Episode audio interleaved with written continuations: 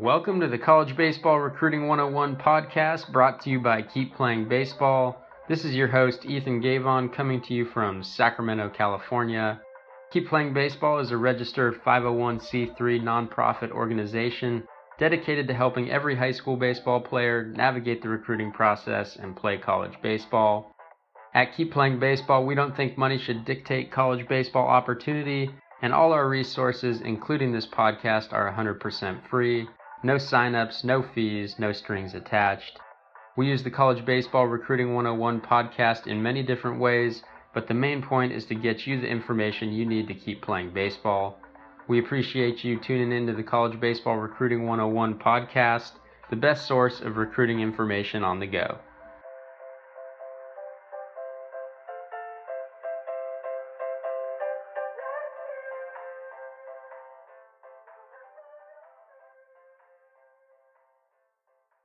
What's up, guys? Welcome to the Daily KPB. Um, this is a, a new format of podcasting for us here at Keep Playing Baseball where we're trying to turn our content, our useful content that's written on our website, into uh, content that you can digest through the podcast. And so the purpose of this is just to give you another format to consume content that's necessary to, uh, to better understand the recruiting process and what it takes to play college baseball that way, if you don't have time to sit down and read an article, um, or you simply prefer to digest information by listening to it, you can jump on the podcast and get the information you need to, to keep you moving forward towards your goal of playing college baseball.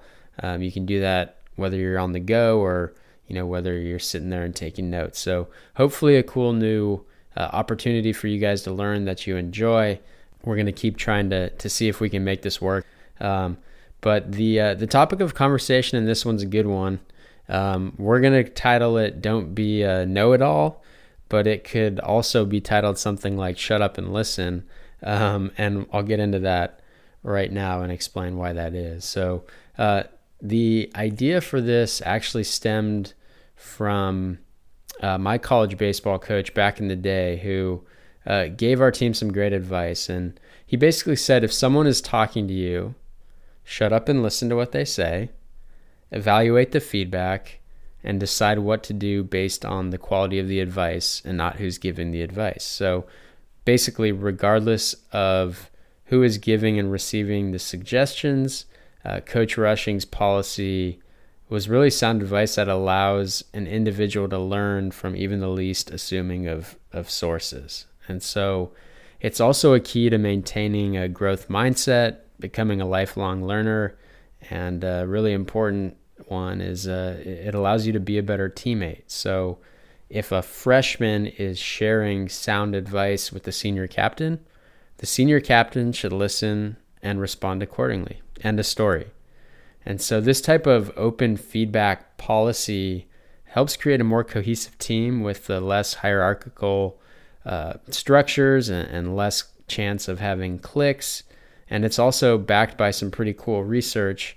Um, and so uh, here's basically here's the research behind why we think uh, you should drop the know-it-all tag.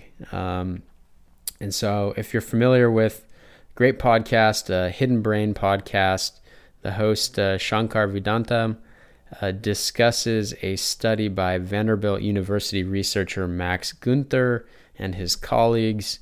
And in the study, uh, Gunther and his colleagues analyze the brains of men when they're receiving advice. And when the advice was on a subject where the men receiving the suggestions felt that they were an expert, it activated a part of the brain used when we try and guess what other people are thinking.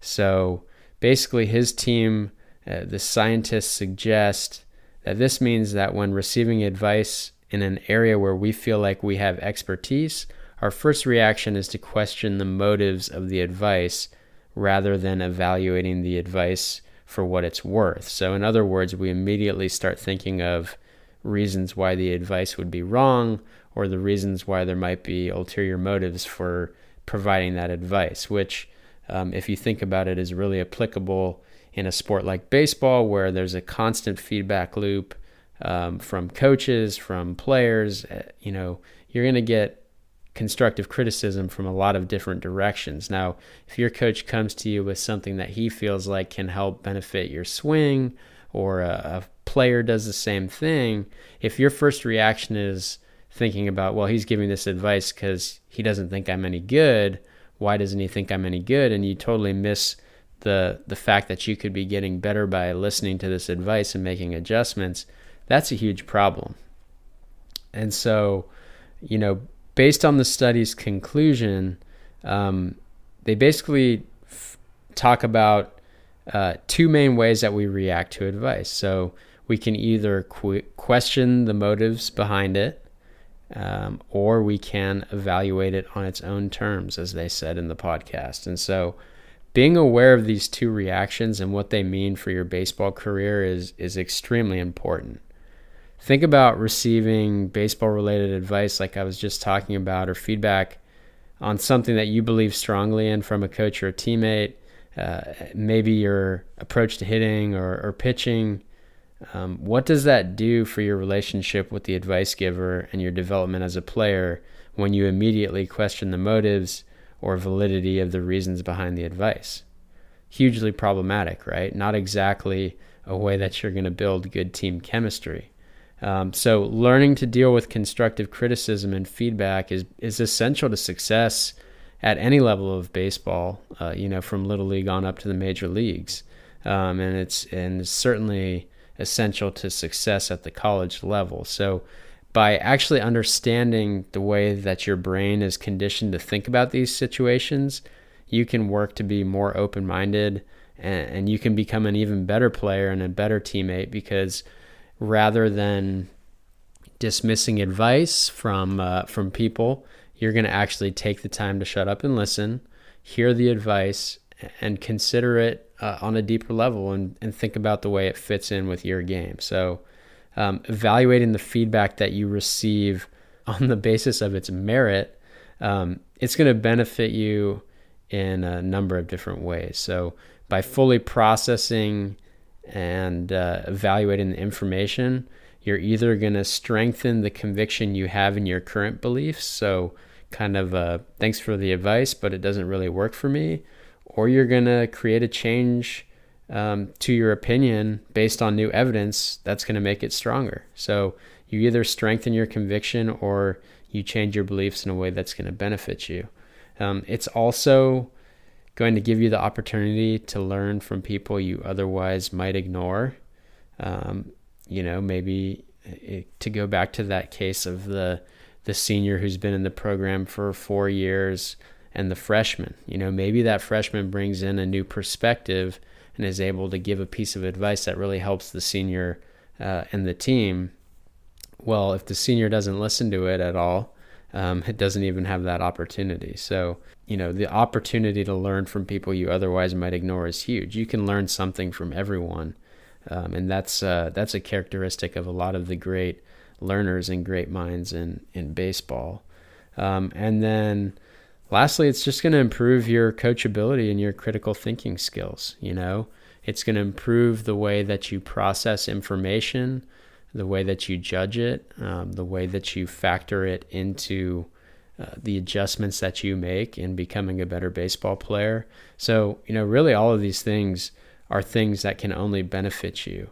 And so now that you're aware of the way that your brain works to protect your existing beliefs, um, you can you can get to work shedding the know-it-all attitude, and uh, you can improve your growth mindset and continue, um, you know, moving towards becoming the player that you're capable of. So, again, the major takeaway in this uh, episode is um, just to shut up and listen um, and be open to advice from everyone. And uh, you'll find that if you listen, if you evaluate, if you judge things based on their merit, you're going to become a much more coachable player and you're going to be uh, be well on your way to uh, reaching your ceiling and helping your team win.